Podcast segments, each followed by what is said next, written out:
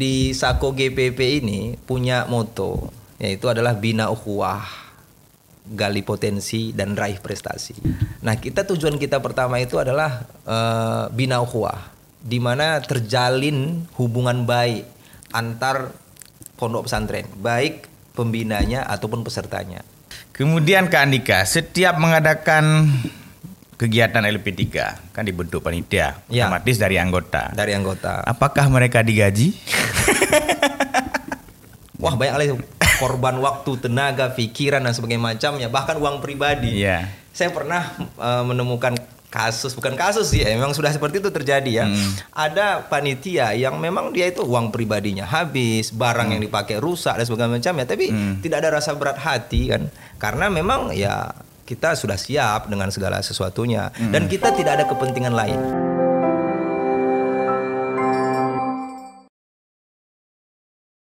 Mulai. Jauh pilih. Oke, Ero, saya belum pernah podcast itu masalahnya. Iya, masalahnya gitu juga. Soalnya udah lama ngomong tak, makanya agak susah kita mulai. Jadi kalau udah lama nggak ini, jadi kita Nanti, nggak. nanti dibiasakan lah. Itulah. Belum Ini lagi dibaca nggak nih? Baca.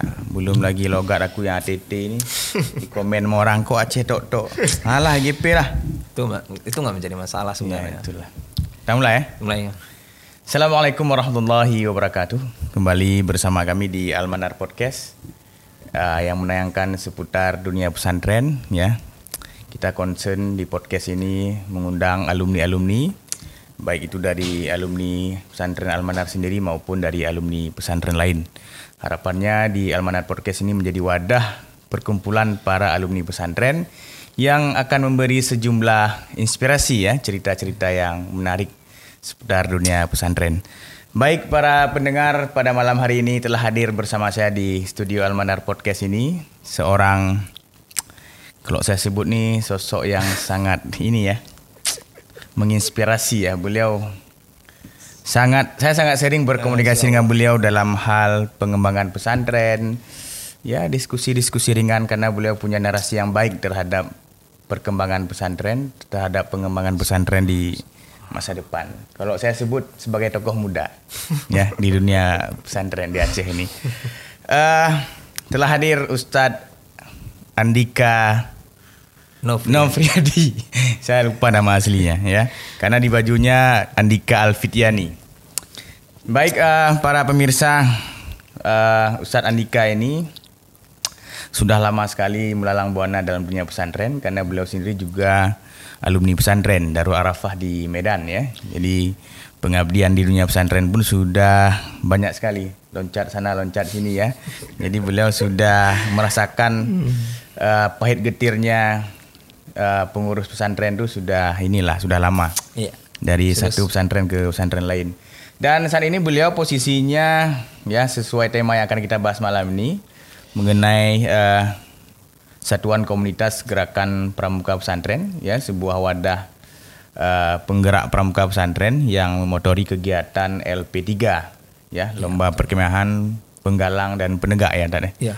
Yang akan insya Allah yang akan diselenggarakan selengga- selenggarakan di akhir Oktober ini di Omardian yang seperti kita bahas di podcast sebelumnya ya. Jadi beliau ini ketua Satko ya, Satuan Komunitas GPP. Sudah berapa lama Tat? Eh, ininya? Dalam kepengurusan ini sekitar empat tahun lah bisa Sudah dikatakan. empat tahun. Jadi beliau sudah empat tahun. Tapi kita sapa dulu. Assalamualaikum. Waalaikumsalam warahmatullahi wabarakatuh. Eh, karena kita bahas masalah pramuka, jadi sebutannya bukan Ustaz, Kak. Itu. Kakak ya? Oh kakak. Tapi Jangan. kalau di Aceh itu namanya sering disebut cutka dan cutbang. Oh gitu. Kalau cutbang itu untuk laki-laki. Heeh. Kalau cutka itu untuk perempuan. Jadi harus panggilnya kakak, jangan kak aja. Apa saja boleh. oh iya. Gimana kabarnya eh, Kak Andika? sehat, Alhamdulillah. Ini kan jauh perjalanannya. Jadi untuk diketahui beliau saat ini sudah mengabdi di Darul Rashid ya, Singkil di pesantren Darul Rashid yang baru dirintis sudah Tahun 2020. tahun 2020 ya. Ya. Jadi beliau sudah dari kota turun lagi ke desa ya untuk mengabdi kepada umat. Karena beliau memang orang Singkil ya. Jadi dalam rangka apa nih saat ke Banda Aceh Kak Andika? Ya, pada saat sekarang ini kita sedang ada pelatihan hmm. yang diselenggarakan Dinas Syariat Islam di Hotel Depade. Hmm. Dan memang setelah kegiatan ini hari ini kegiatannya sudah selesai hmm. dan saya luangkan waktu untuk bertemu dengan teman-teman pengurus satuan komunitas pramuka pesantren ataupun bisa dikatakan GPP lah singkatnya, Gerakan yeah. Pramuka Pesantren. Nah, selain daripada itu kita juga mempersiapkan uh, segala sesuatu yang berkaitan dengan kegiatan ini. Pada tahun ini kita akan menyelenggarakan kegiatan dua, dua, dua jenis kegiatan. Yang pertama itu adalah kursus mahir dasar ataupun KMD khusus untuk ustadz ustazah pesantren. Dan ini memang permintaan daripada rekan-rekan pembina-pembina pramuka pondok pesantren yang ada di berbagai kabupaten kota ya di mana kita uh, mengkhususkan kegiatan kursus itu untuk standarnya untuk ustadz ustazah pondok hmm. pesantren. Setelah itu kita langsung menyelenggarakan LP3 dan ini memang LP3 ini adalah kegiatan memang tahunan yang kita laksanakan.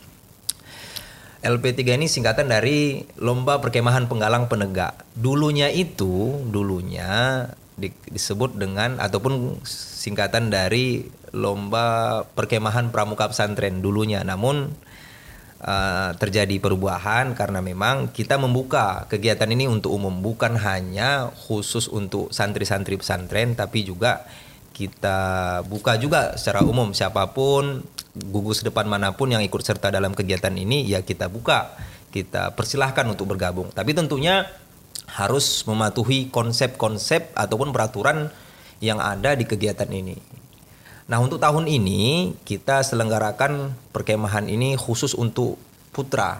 Nah inilah kegiatan kita ada LP3 putra ada LP3 putri. Untuk tahun ini kita fokuskan khusus untuk putra di Pondok Pesantren Umar Dian. Hmm. Acara yang dilaksanakan seperti yang disebutkan tadi ya. Tepatnya di Indrapuri Kabupaten Aceh Besar dan hari ini tadi juga kita sudah melakukan survei lokasi uh, terkait um, tempat ataupun sarana yang akan kita gunakan di pesantren Umardian. Baik. Jadi sebelum kita ke bahas ke LP3, ya. mungkin kawan-kawan belum tahu uh, perannya GPP nih kan. Kan mungkin juga masih ada sebagian. Tapi kalau orang pesantren yang sudah lama uh, berkecimpung, ya. mungkin sudah ya. paham ya. ya. Tapi ada harapannya adalah pesantren-pesantren pendatang baru yang bisa bergabung dengan kegiatan ini. Ya. Jadi sejauh ini sejauh mana peran GBP Kak selama ya sudah berjalan sejak tahun berapa dalam menggerakkan uh, pramuka pesantren ini? Kalau kita melihat secara histori ya, yeah. awal mulanya perkemahan khusus pesantren itu menurut informasi yang saya dapat, ini kami ini pengurus bisa dikatakan generasi ketiga. Generasi ketiga yang memang sebelumnya ada generasi-generasi pengurus sebelum kami menurut informasi yang saya dapat dari pendiri uh, perkumpulan ini ataupun organisasi ini dari Ustadz Sarwoko uh, titel beliau sekarang SHMH ya. Memang beliau master hukum. Yeah, yeah. Makanya bahkan beliau pernah mengatakan kepada saya uh, warga negara setiap warga negara berhak apa namanya membuat perkumpulan sesuai dengan undang-undang yang berlaku di negara kita. Mm -hmm. uh, bisa dikatakan sebelum tsunami sejak tahun 2002 itu sudah ada yang memang dikatakan kegiatan kepramukaan ataupun kegiatan yang berbentuk outdoor uh, terdiri dari beberapa pondok pesantren yang ada di Aceh Besar. Awalnya dulu seperti ini. Mm. Kemudian setelah tsunami berkembang berkembang terus sehingga kabupaten kota lain mengikuti kegiatan ini. Hanya sekedar perkumpulan saja. Ini ada beberapa pesantren ikut dalam kegiatan baik di situ ada perlombaan, ada penampilan dan sebagainya macamnya. Dan terus berkembang sehingga memang bisa dikatakan ya kalau pada masa itu tahun 2003, 2004, 2005 sampai sekitar tahun 2010 itu sangat banyak sekali eh, pesantren-pesantren yang ikut serta dalam kegiatan ini. Bahkan sempat dibentuk organisasi secara ini ya, hmm. uh, apa namanya? Karena ini sudah berkembang, maka dibentuklah uh, struktur, uh, dibentuklah waktu itu namanya Megatrend kalau saya tidak salah. Majelis Edukasi Gerakan Pramuka Pesantren. dan sudah terlaksana kegiatan di berbagai daerah di Aceh Besar, kemudian sampai ke apa namanya di Biren, sampai ke daerah Cotgiri itu kabupaten apa itu nah Cotgiri itu Biarin ya. Oh, Loksmawe atau di mana? Utara ya? Eh, Eh, jadi memang dulu itu hanya sekedar beberapa orang dari ustadz ustazah pesantren ataupun penggiat pramuka dikumpulkan. Kemudian perkumpulan itu mengkonsep kegiatan. Dulunya dulu memang hanya seperti itu. Berganti generasi berganti kepengurusan dan sempat vakum. Kalau saya tidak salah vakumnya itu 2012 ya sempat vakum dan karena berbagai hal ya kendala yang kita alami karena pada prinsipnya kegiatan yang kita lakukan ini bersifat bisa dikatakan mandiri Uh, mandiri kita patungan dari beberapa pesantren itulah dana yang kita miliki dan setiap peserta ada iuran dia dan itu kita kelola dan kita selenggarakan kegiatan. Nah, pada masa kami mengurus ini sejak tahun bisa dikatakan awalnya itu tahun 2017. Awal 2017 di mana kita membangun lagi beberapa kawan-kawan. Kalau saya secara pribadi sih bisa dikatakan dulunya itu tidak bergabung. Hanya peran saya sebagai pembina di salah satu pesantren di Kabupaten Aceh Besar ini. Tapi eh, ada semacam panggilan lah dari di tahun 2017 ini eh, dari kawan yang memang sebelumnya aktif di kegiatan ini kan di perkumpulan ini. Ayolah sama-sama kita bentuk lagi seperti dahulu. Ini eh, senior-senior kita, ustadz-ustadz kita mungkin sudah banyak kegiatan atau aktivitas yang lainnya. Saatnya masa kita, bagaimana caranya kita buat lagi kegiatan seperti itu. Nah, ketika kita mengkonsep ingin mengkonsep kegiatan, jadi sempat juga kita laksanakan kegiatan waktu itu di kalau saya tidak salah di Pulau Kapuk ya. Kita buat kegiatan kecil, standar yang kecil waktu itu. Dan setelah kita laksanakan kegiatan itu, masuklah apa namanya usulan usulan daripada pengurus kuartir daerah yang memang kan langsung disampaikan oleh uh, ketua harian ketua harian kuartir daerah yaitu adalah Kak Jufri Effendi. Beliau mengatakan bahwasanya ini harus bisa dikatakan apa ya? Harus legal kata beliau dalam artian secara undang-undang kepramukaan. Di kepramukaan itu ada namanya satuan komunitas. Jadi karena ini perkumpulan anak pesantren maka kita jadikan ini satuan komunitas gerakan pramuka pesantren. Begitu kata beliau dan beliau meminta beberapa apa ya?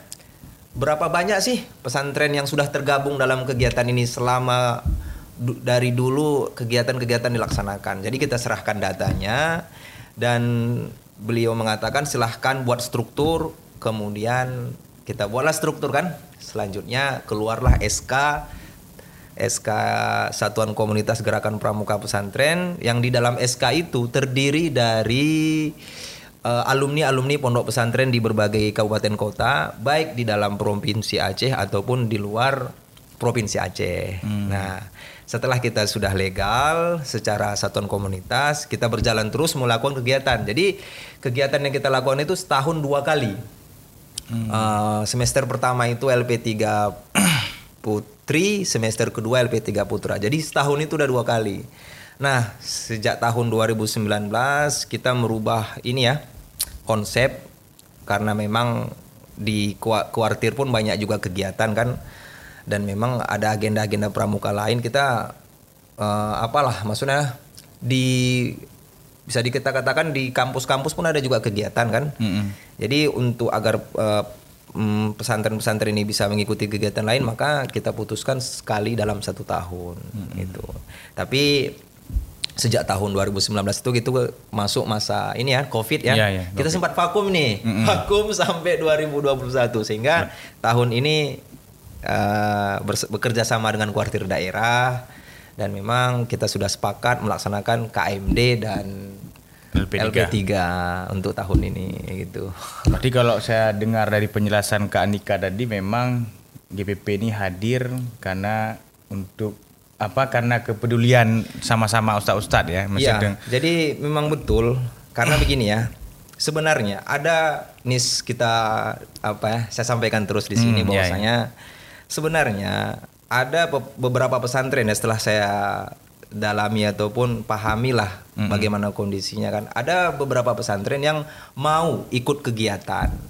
Tapi ada suatu kekhawatiran terutama dari pimpinan pesantrennya kan bagaimana nanti santri ini berbaur dengan orang banyak begitu kan sementara kita kan di pesantren kita sudah kader itu santri dari Iya. segi akhlaknya disiplinnya nah kalau dia bergabung dengan uh, peserta umum tentunya kan terjadi mungkin pengaruh atau sebagai macamnya kita tahulah kalau dia banyak sekali perkemahan-perkemahan itu pesertanya menggunakan handphone, HP Iya. atau segala macam ya sementara kita pesantren kan tidak tidak seperti itu kan Mm-mm. Nah, ada bentuk kekhawatiran. Jadi dengan adanya kegiatan khusus anak pesantren ataupun khusus untuk peserta pesantren sehingga kekhawatiran itu bisa kita ini kan Iya. Eh, sehingga memang eh, apalah terwujudlah kepercayaan dari pimpinan-pimpinan pesantren untuk mengikut sertakan kegiatan eh, santri-santrinya seperti itu. Eh, kalau boleh tahu kak, apa tujuan utama dengan hadirnya PP meng adanya kegiatan LP3 ini?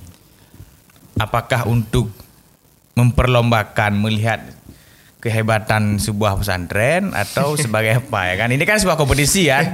Awalnya Iya, iya, kompetisi, iya, betul, tapi betul. pasti ada Iya, tujuan iya, iya. ini utamanya apa sebenarnya? Ah, ini dia. Sebetulnya kan sederhana, Mm-mm. sederhana saja ya. Di di di Sako GPP ini punya moto.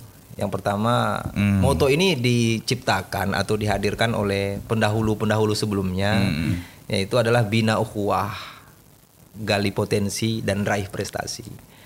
Nah, kita tujuan kita pertama itu adalah eh, bina ukhuwah, di mana terjalin hubungan baik antar pondok pesantren, baik pembinanya ataupun pesertanya. Bisa saya katakan ini memang sudah terbukti. Seperti saya lah saya katakan kan. Mm. Saya tahu pesantren ini, saya tahu ustadz-ustadz ada di dalamnya, saya tahu siapa pimpinannya dari pramuka ini semua. Mm-mm. Kemudian kan kita kalau melaksanakan kegiatan ataupun terlibat dalam kegiatan outdoor ya, kita bisa saling berbagi antar pembina itu. Kan sama-sama ustadz nih. Mm-mm. Ataupun nanti kegiatan putri sama-sama ustazah. Jadi di situ terbentuk Uh, memang kita selalu mengedepankan ukhuwah antara peserta itu dan antara uh, apa namanya antara pembina. Kemudian masuk kepada yang kedua adalah uh, gali potensi. Nah, di sini kita mengedukasi peserta. Banyak sekali hal-hal yang perlu kita sampaikan kepada santri-santri pesantren ya untuk menjaga nama baik pesantren kita dalam mengikuti kegiatan pramuka. Memang kita tidak apa ya, tidak menyangkal bahwasanya dalam pelaksanaan lapangan sering terjadi loss control lah ya kita katakan. Itu selalu kita ingatkan dalam artian kita sebagai anak pesantren ataupun kita sebagai santri pesantren ataupun kita sebagai ustadz pesantren, silahkan kita melaksanakan kegiatan kepramukaan tapi kita harus sadar tetap jati diri kita itu sebagai seorang santri, sebagai warga pesantren seperti itu. Dalam artian eh, mengedepankan nilai-nilai keislaman. Nah, seperti itu. Makanya kita mengatur konsep kegiatan itu pisah. Untuk kegiatan ini khusus untuk putra dulu, kegiatan selanjutnya khusus untuk putri seperti itulah dia. Kemudian yang terakhir eh, apa namanya raih prestasi. Nah, raih prestasi itu tujuan terakhir, bukan itu tujuan utama ya. Walaupun ada yang namanya reward ataupun perlombaan dari segi ya banyak lomba-lomba yang kita laksanakan, tapi bukan itu tujuan utamanya. Bukan wah pesantren ini juara kemudian dia paling hebat apa segala macam tidak tidak seperti itu kita lebih mengedepankan yang pertama tadi kemudian yang, keti- yang kedua selanjutnya yang, yang terakhir itu hanya sebagai ya bisa dikatakan se- kalau saya mengatakan itu sebagai pelengkap kegiatan saja Iya. Sebagai penghargaan oh ini santri ini peserta ini dia sudah berusaha udah kita kasih hadiah Iya. seperti itu Nah ini menarik ya, Eh, salah satu motonya tadi eh, Iya. Kak Andika. Jadi memang setiap peserta ataupun para santri yang akan mengikuti event ini harus memahami, Harus memahami, dasar betul. Hmm. apa sebenarnya tujuan ya. Eh, tujuan utama adalah bina akhwah ya, Bina- bina Oh, ukhuwah. bina akhwah. ukhuwah Islamiyah hubungan Nah, gitu dan ini hubungan. ada dalam pancajiwa Pancajiwa kita, pesantren, pancajiwa kita ya, kan ukhuwah Islamiyah. ukhuwah Islamiyah Nah. gitu kita menjalin Nah. hubungan baik begitu Mm-mm. Jadi Ya. itu dulu ya, jangan. Jadi persaingan memang ada ya, tapi secara sehat. Yang paling utama ya dengan adanya LPDK kan kita bertambah kawan seperti Kak sampaikan tadi Iya, kan yang bertambah kita koneksi kita, ah, relasi relasi ya, kita relasi gitu. kita.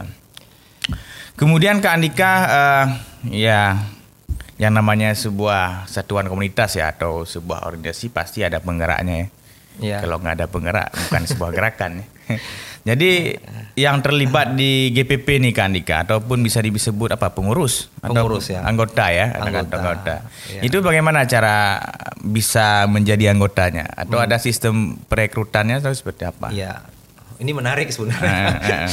Jadi memang banyak yang bertanya seperti itu, seperti ini kan. Mm-mm. Bagaimana sih agar kita bisa include ataupun kita bisa terlibat dalam kepengurusan? Mm-mm. Ya sebenarnya kita dalam setiap tahun, setiap tahun itu ada saja yang datang, ada yang pergi. Bisa kita katakan demikian kan. Makanya dalam setiap tahun itu kita menyelenggarakan rekrutmen anggota baru. Anggota baru inilah yang akan kita kader. Pada hakikatnya begini ya, kita mencari itu. Siapa sih alumni pesantren, khususnya pesantren modern ya, dan pesantren terpadu yang memang sejak dia menjadi santri itu sudah aktif di kepramukaan. Kemudian sel- selesai menyelesaikan pendidikan di pesantren, dia kuliah ataupun ada aktivitas lain berada di ibu kota kabupaten ibu kota provinsi kan Banda Aceh atau Aceh besar sekitarnya lah bisa kita katakan kita katakan demikian. Itu memang kita memanggil kita memanggil, kita ajak untuk bergabung seperti itu dan kita mengkadernya agar mereka itu bisa eh, tampil dalam mengkonsep kegiatan. Nah, bisa saya katakan begini ya, siapa saja bisa bergabung dalam organisasi ini dengan syarat dia itu adalah kader pramuka yang pernah menjalani pendidikan pramuka di pesantrennya dan dia alumni pondok pesantren. Dan bahkan kita utamakan eh, alumni-alumni yang mendapatkan rekomendasi dari pimpinannya. Itu kita utamakan. Nah, seperti itu. Sehingga eh, mereka eh, apa namanya ya? minat pramukanya itu tersalurkan walaupun Ya. sudah eh, tamat dari pondok pesantren seperti itu. Berarti bisa saya simpulkan mereka-mereka yang tergabung di GPP ini keterpanggilan jiwa ya. Panggilan jiwa bisa jiwa, dikatakan demikian. jiwa pramukanya bergetar ya istilahnya kan. Ya. Kemudian Kak Andika, setiap mengadakan kegiatan LP3 kan dibentuk panitia, Ya. otomatis dari anggota. dari anggota. Apakah mereka digaji? Ini harus kita nanya ya, jelas, jelas terus ya. ya. Nah, jangan orang don't judge book by its cover ya. Jadi kita betul. biar ini. Jadi kalau saya bongkar mungkin Eh, agak bongkar saja. agak ini ya, Eh. agak ya bisa dikatakan kurang. Tapi bagi anak-anak pesantren pasti memahami lah. Eh, Seperti yang saya katakan tadi, kita itu mandiri. Ketika menggerakkan kegiatan, kita hanya mengedepankan orang-orang yang berbesar hati. Misalkan begini nih, ini sebelum-sebelumnya ya, ketika kami meng- me- mengurus, ketika masa-masa genera- generasi kami mengurus, bahkan sebelum-sebelumnya pun sebelum kami, saya yakin seperti itu ya. Mm-mm. Di mana kan begini, ketika kita eh, apa, maksudnya ingin menyelenggarakan kegiatan, oh nanti sekitar dua bulan lagi kita akan melaksanakan kegiatan LP3 misalkan. Nah, pergerakan awalnya itu kita mengkonsep mm, mm, mm. apa sih temanya, bagaimana polanya, apa segala macamnya. Dan kita bentuk tim Pokja untuk itu. Nah, tentunya kita butuh modal itu. Printer, kertas, apa segala macamnya. Nah, itu selalu kita memakai apa namanya? Eh, ini saya bongkar terus ya. Iya, iya. Siap- eh, Siapa-siapa saja pesantren yang berbesar hati meminjamkan printernya, menyediakan kertasnya segala macamnya, di situlah kita mulai. Sehingga kita buat mengurus-mengurus surat itu begitu, surat izin, surat apa segala macamnya. Nah, alhamdulillah tidak menjadi kendala selama ini seperti itu. Nah, ini yang pertama. Terus eh, bagaimana dana awalnya? Kita butuh dana tentunya untuk pemesanan baju apa segala macamnya, kemudian perlengkapan perkemahan. Banyak sekali ya atribut-atribut perkemahan. Itu bisa saya katakan kita kita menggunakan apa namanya ya? Dana talangan apa istilahnya? ya bahkan da- dari panitia itu sendiri. Eh, iya. Dari panitia itu sendiri. Jadi begini kan, seperti kami kan ada beberapa pengurus yang memang kita bekerja, kita ada kegiatan yang bisa mungkin ada penghasilan yang bisa Iya. kita sisihkan. Mm-mm. Jadi kita patungan itu. Nanti cetak spanduk apa segala macamnya, ya kita keluarkan dan itu tidak akan kembali lagi. Mm, mm. Dan bahkan eh, bagi pesantren yang ingin memodali, ya kita kita ber- apa namanya dengan senang hati. Misalkan ada pesantren, udah pakai ini dulu. nanti kalau sudah selesai acara silahkan ganti. Padahal kadang-kadang sudah tiga bulan empat bulan baru uang itu bisa terganti kan. Tapi karena karena kita kepentingan kita di sini hanya oh bagaimana agar kegiatan terlaksana di pendanaan itu kami tidak ada pernah masalah. Karena kita tidak ada memang apa ya kalau dalam apa ya kita di dalam lingkungan pondok pesantren kita tidak ada prinsip li ajlil mal di ajlil nukut nggak ada seperti itu. Yang kita yang kita rasakan sekarang ini adalah oh saya ada panggilan jiwa. Mm-mm. dengan ilmu pengetahuan yang saya miliki saya buat konsep kegiatan kemudian ya saya berinfak bersedekah dengan tenaga saya dengan ini saya segala macamnya. Bahkan kalau bisa dibilang fatal ya yang paling menarik itu ketika kita buat kegiatan di luar Aceh besar Banda Aceh Mm-mm. Wah itu luar biasa sekali ceritanya. Misalkan ke- seperti kemarin kita buat kegiatan itu di Sebulu Salam atau di Bener Meriah lah kan itu, itu jauh jaraknya kan. Itu panitia tidak ada ongkos itu. Hmm. Jadi kita panitia ini berbarengan dengan peserta. Nebeng, nebeng. Nebeng. Ne- dengan al- alasan pengawalan sih Iya, sebenarnya iya, kan. iya, iya. Karena ya bagi kawan-kawan Ah. yang di gugus depan kan atau pembina pesantren ya, mereka maklum-maklum aja. Iya, iya. Emang masuk akal sih alasannya. Ini kepentingan ini dikawal seperti itu. Dan bagaimana makannya apa segala macamnya, ya kita tinggal sampaikan kepada tuan rumah di mana pesan karena selama ini kan kita melaksanakan kegiatan tuh di pesantren di lingkungan pesantren gitu kita udah sampaikan itu kondisi organisasi kita seperti ini ternyata Iya. pihak tuan rumah yang menyanggupi ini untuk makan panitia dan sebagainya macamnya dan tidak sama sekali ada penggajian atau dikatakan honor dalam sako ataupun satuan komunitas gerakan pramuka pesantren. Adapun misalkan apa ya, misalkan ada uang. Sekarang kita begini ya, adapun ada uang itu habisnya ya sesuai dengan anak kita pesantren. Beli Iya. makrunah beli indomie beli apa kita makan bersama. Hanya seperti itu. Eh, tidak ada eh, bagi bagi bagi orang ini amplop ini amplop tidak pernah ada. Iya. tidak pernah ada dalam catatan sejarah ketika kami mengurus seperti itu.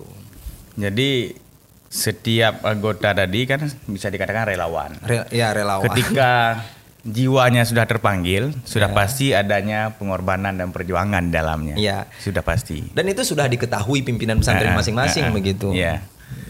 Wah banyak kali korban waktu, tenaga, pikiran dan sebagainya macamnya, bahkan uang pribadi. Iya. Saya pernah eh, menemukan kasus, bukan kasus sih, ya, memang sudah seperti itu terjadi ya. Hmm. Ada panitia yang memang dia itu uang pribadinya habis, barang yang dipakai rusak dan sebagainya macamnya, tapi Hmm. tidak ada rasa berat hati kan, karena memang ya kita sudah siap dengan segala sesuatunya dan kita tidak ada kepentingan lain. Hmm. Iya. Nah seperti itu.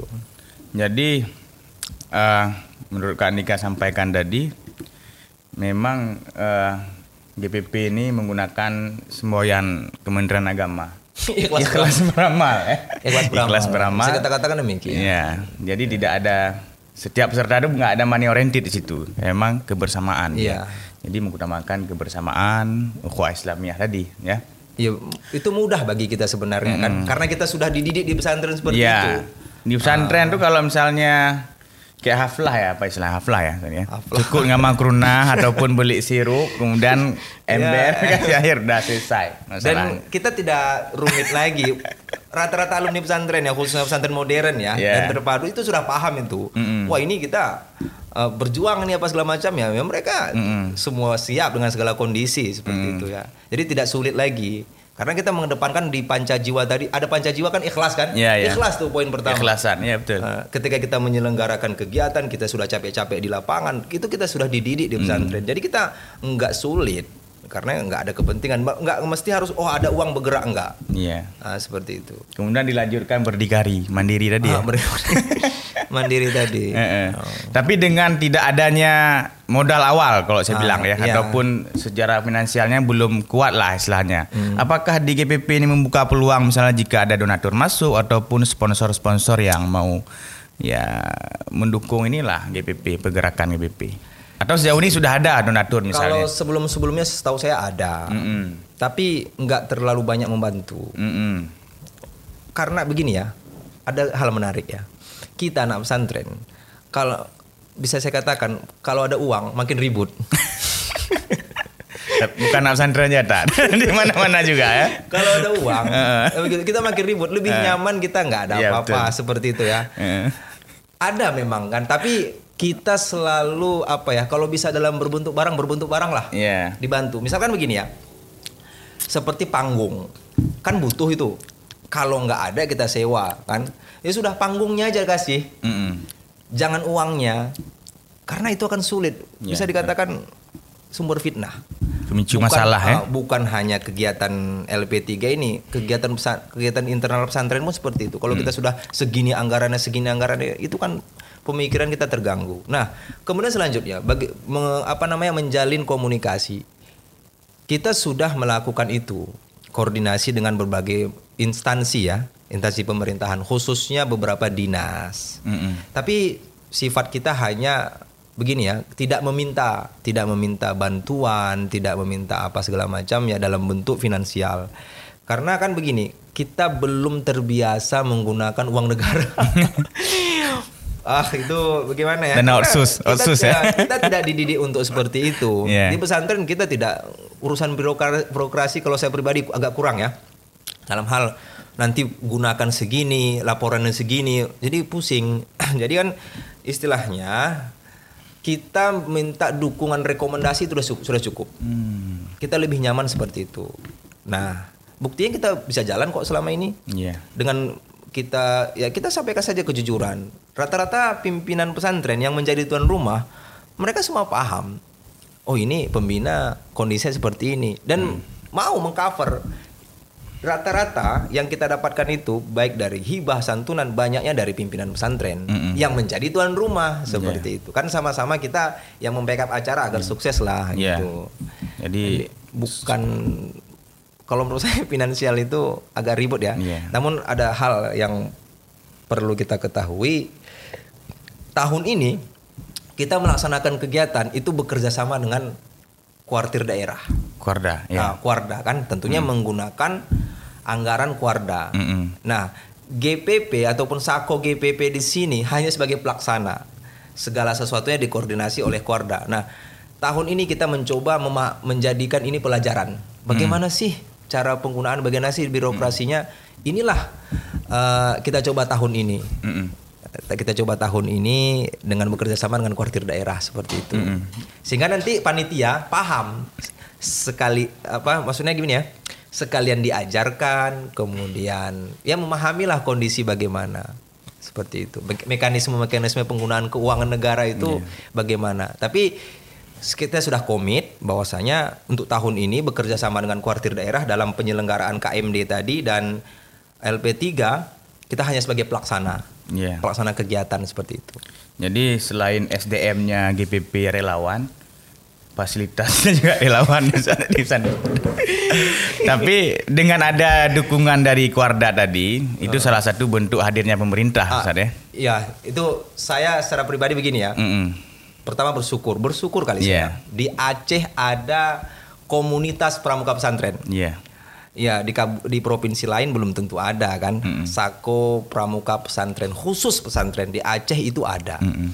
Bahkan saking apa namanya ya bisa kita katakan eksisnya kegiatan kita, provinsi lain ikut. Mm. Ah, gitu provinsi lain ikut menarik bagi mereka ya nah bersyukurnya saya karena itu tadi dan memang kuartir daerah dan struktur yang ada di dalamnya mendukung ini Mm. mendukung sangat mendukung pergerakan kita jadi apa pun yang kita lakukan sudah legal sekarang tentunya berkoordinasi dengan kuartir daerah Iya. Ah, seperti itu Karena memang potensi pesantren di Aceh sangat besar. Sangat besar. Ya kan? Gitu. Jelas ya, santrinya banyak, ya kan? Jadi tidak rugi pemerintah turun tangan untuk mendukung ini seharusnya. Ya menurut saya kita lebih lebih lebih ini ya, lebih penting itu pembinaan. Iya. Kan kita kita di eh, di pesantren itu kan ataupun bahkan di perkuliahan jarang kita dapat ilmu yang namanya penggunaan keuangan atau segala macam. Kecuali mungkin orang kuliah di ini ya, Keuangan, di akuntansi, akuntansi. akuntansi dan segala Mm, macamnya iya. kan. Nah, kita perlu hadirnya pemerintah bagaimana membina pengurus GPP ini atau pengurus Sako ini agar mengerti administrasi. Saya lebih eh, lebih mer- merasa lebih penting itu. Dan makanya kan kita selalu dalam keadaan kalaupun ada kritik menegur kita dalam melakukan kesalahan, kita selalu minta, oh bagaimana sih seharusnya yang benar begitu. Nah itu kita dapatkan di kuartir daerah. Kakak-kakak pengurus di kuartir daerah tuh memang sangat luar biasa sekali. Mm-mm. Ya tentunya dari format surat yang kami buat ternyata selama ini salah seperti itu. Iya, iya. Kemudian sistem yang kami bangun ternyata birok- birokrasinya salah gitu kan. Ya mereka kasih masukan bahkan mereka memberikan fasilitas bisa digunakan eh, sekretariat Kuarda itu bisa menjadi tempat rapat. Ya, ya, ya. Ya, saya lihat Bro ini bagus sekali rumah rapat ya. Biasanya di warkop rapatnya Dan HPP. memang termasuk eh, itu ya ketua harian Kak Eh. Jupri sekarang. Eh, eh, Iya. Kapan saja ditelepon beliau bersedia. Masya Allah. Kita kita minta kak begini-begini kan begitu dan sangat-sangat membantu sekali lah dan beliau siap memberikan masukan seperti itu. Se- selain membina secara ADM tadi, Ah, secara sejauh mana sudah pembinaan dari Kuarda sendiri terhadap pengurus GPP ini? Apa melalui kegiatan lain yang sudah terlaksa- yang sudah terlaksana maksudnya? Banyak hal lah. Banyak. Banyak hal, banyak yang selama ini kan begini. Mm-mm. Saya tidak mengatakan apa yang kita lakukan di pesantren itu salah ya. Mm-mm, Mungkin yeah. kita karena namanya pesantren kita banyak eksis dalam apa namanya hal berseni. Ya. seni dalam berbaris berbaris ya gimana caranya biar santri itu senang segala macam ya ternyata emang Mm-mm. eh, ada beberapa yang terbiasa di pesantren itu latihan kepramukaan itu eh, tidak tepat sesuai aturan Mm. sama sama seperti begini ya Hmm, kita ketika memberikan aba-aba sekali perintah itu ada beberapa aba-aba Mm-mm. hadap kiri hadap kanan Mm-mm. balik kanan gerak kayak gitu itu Eh, kan itu, itu salah, Harat? itu ternyata salah. Oh. Dan kita kan nggak nggak sebelumnya kan kita nggak tahu karena Iya, sudah iya. terbiasa seperti itu ya. Tapi sebelum itu ditegur oleh kuartir daerah eh, sudah diperbaiki oleh kuarcap sebenarnya. Hmm. Terutama kuarcap Aceh Besar.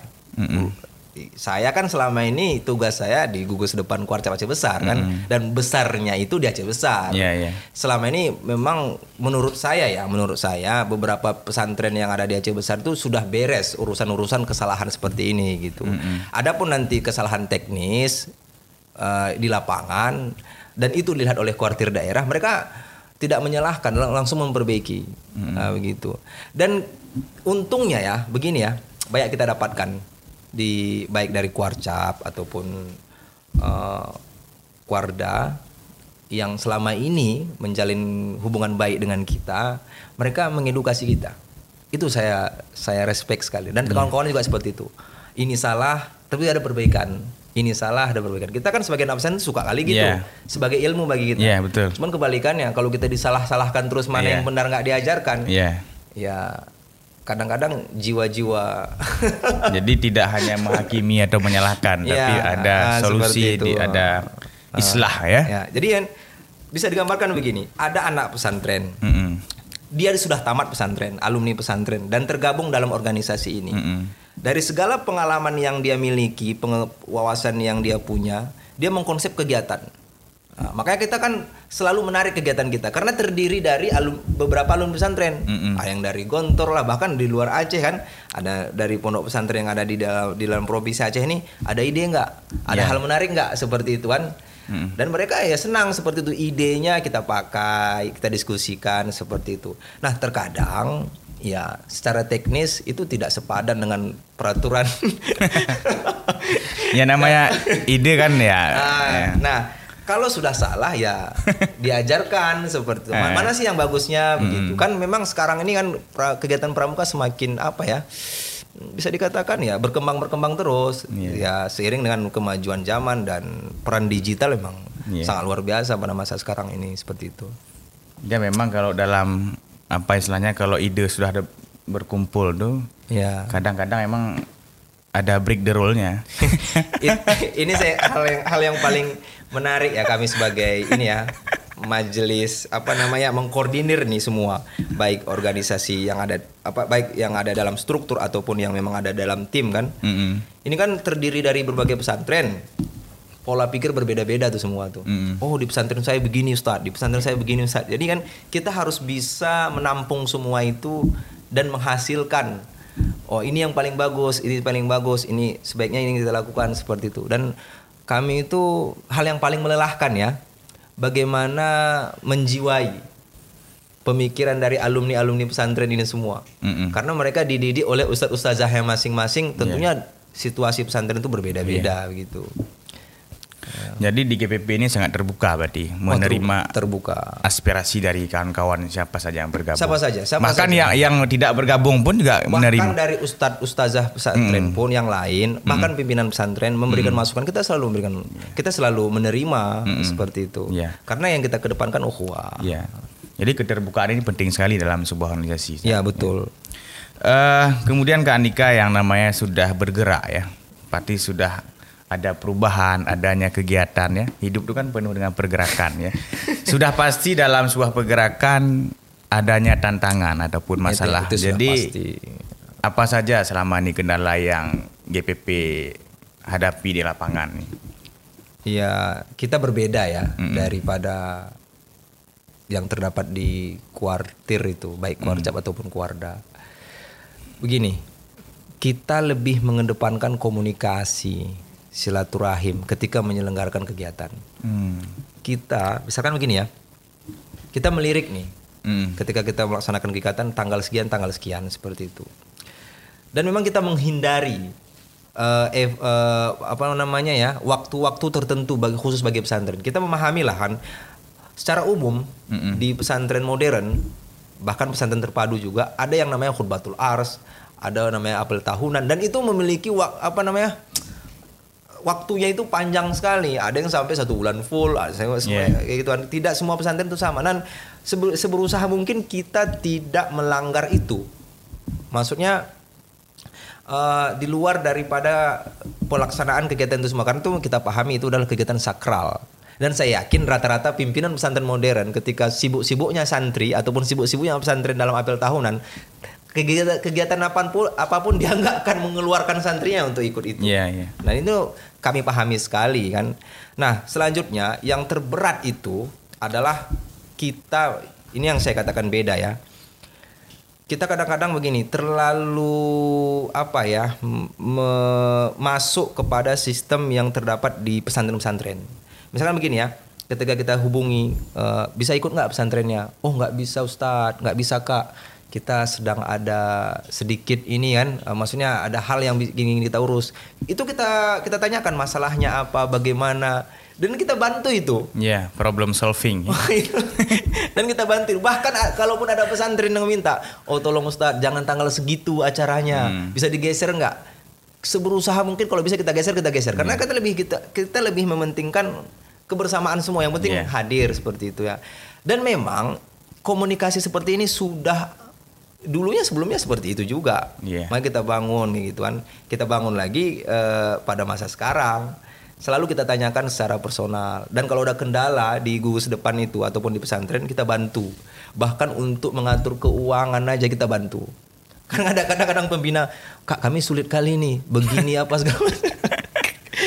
Be- nggak nggak bisa mem- memanuver keuangan sulit nanti. Bahkan kami belum ada apa nih belum ada anggaran apa segala macam ya udah kita suruh datang aja dulu nanti yang penting ikut dari kegiatan Iya. kita yang lebih kita pentingkan itu adalah kebersamaan kehadiran begitu. Dan itu inilah tantangan terberat. Di situlah nanti baju nggak cukup, apa ID card nggak cukup dan segala macamnya. Ya itu resiko. Tapi Iya. Kita kan tadi mengedepankan kebersamaan. Yang penting hadir semua Iya. begitu. Ya yang namanya karena kita sudah bergerak ya pasti ada masalah. Itu ya kan. kan nggak semua Iya. kondisi pesantren itu sama, Iya, berbeda-beda gitu. Ada pesantren yang memang sudah bagus ya, Iya. udah udah memang teratur terorganisir. Ada yang memang masih terlunta-lunta Iya. gitu. Misalkan begini ya, eh, ada nanti kondisi pesantren itu begini, eh, pimpinannya sudah mendukung. Mm-mm, mm. Oh ini ikut kegiatan ini, silahkan. Mm-mm. Tapi ternyata pengasuhannya belum Ya. belum mensupport, kadang-kadang belum memahami. Mm-mm. Butuh upaya dari pembina itu untuk memahamkan pengasuhannya. Mm-mm. Atau kadang-kadang pimpinan mendukung, pengasuhan sudah mendukung, KMI. Iya. KMI ada program, ada program akademik. Kalau KMI ini kan kita sudah paham semua membawahi kepala sekolah, Iya, pengajaran. pengajaran kan seperti itu. Mm-mm.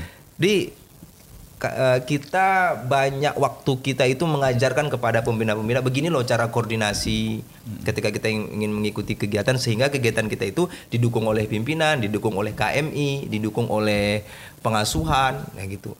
Kita berpikir sampai sejauh itu. Kalau yang penyelenggara kegiatan yang lain mungkin tidak ya, hanya kirim surat undangan, yang datang-datang, yang tidak-tidak. Kalau kita yang nggak datang kita hubungi. kita hubungi kita tanya masalahnya apa. Iya. itu dan ya kebanyakan ketika kita hubungi ada kendala. Kecuali mungkin ada bertabrakan dengan agenda pesantren internal ya. Mm-mm. Itu kita maklumi lah. Nah, seperti itu. Itulah yang berjalan selama ini. Iya. Tapi st- setelah ada kendala, Ya. pastinya ada, ada evaluasi dong. Ya, tentu. Sejauh mana evaluasi ya? Misalnya setelah setiap kegiatan ada evaluasi Ya. di GBP, selalu ada evaluasi. Kita memang selalu ada evaluasi tentang terkait dengan kekurangan-kekurangan yang kita yang terjadi ya. Iya. Tapi begini, dia terkadang ada beberapa pesantren pembinanya itu bertukar-tukar setiap tahun. Oh iya iya. Iya bahkan ada beberapa pesantren itu yang memang dia menggunakan pembina pramuka itu pengabdian. Hmm. Pengabdian dari beberapa pesantren yang bertugas di situ, di, kemudian dijadikan jadi pembina dan setahun berganti lagi, berganti lagi seperti itu. Jadi ya masalah terulang-ulang terus. Iya. Namun kita tetap mengupayakan dalam artian begini ya. Kita memahamkan. Makanya kita tidak hanya berusaha dengan pembina. Ketika kita silaturahim dengan pesantren tertentu itu kita sampaikan. Ini salah satu solusi. Iya. Saya secara pribadi ya, kalau saya berkunjung misalkan ke Benar Meriah, saya selalu mam- mampir ke pesantren yang ada di sana, khususnya Nurul Islam ya. Iya iya Nuris. Sak Juret.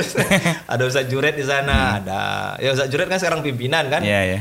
Memang menarik Nuris ini ya, luar biasa. Jadi Kemudian ke Biren, Heeh. nah, kita ke Zahra kan kayak gitu. Kemudian ke Sebul Salam, kita ke Daur Rahmah, Sepadan, kemudian kita ke Aceh Jaya, kita ke, ke apa Arisalah ya. Ke Al Mujadid, ke Sabang se- seperti itu kan. Ya, silaturahim pesantren itu tetap kita kokohkan sembari kita mengedukasi pembina-pembina dari situ Iya. gitu. Jadi the power of ukhuwah nih luar Ustadz biasa. Andika bisa jalan-jalan keliling Aceh lah. kebetulan maksudnya kebetulan ada ya ada keperluan ada Iya. agenda sekalian gitu kan Memang ha- seharusnya seperti itu Iya, Kak Andika. seharusnya. Jadi dengan hadirnya ya, setelah saya ngulik-ngulik dari dia dengan Kak Andika. jadi dengan hadirnya GBP ini telah menjembatani komunikasi Komunikasi, betul. ukhuwah antar pesantren dan ini luar biasa yang harus terus dilestarikan Kak Andika. Iya. Memang luar biasa GBP ini. Mungkin ngopi lu Kak Andika ya, jangan terlalu ini nih. Eh, mungkin episode ngulik masalah GBP kita cukupkan di sini dulu Kak Andika. Jangan habis juga malam nih ya. Nanti kita lanjutkan masalah LP3 aja. Ngopi udah, udah Baik. minum dulu. Insya Allah kursus Mahir Dasar atau KMD Mm-mm. khusus untuk ustadz ustazah pesantren ini dari tanggal 22 sampai tanggal Tahan dulu Kak Andika, habis nih udah bahas. Oh gitu ya. Iya. Yang penting pendaftaran Ah, dibuka. iya. Nggak habis nih habis nih kita bahas episode Ah. keduanya ya. Kita ini dulu istirahat dulu sejenak. Ya. Udah mati. Belum.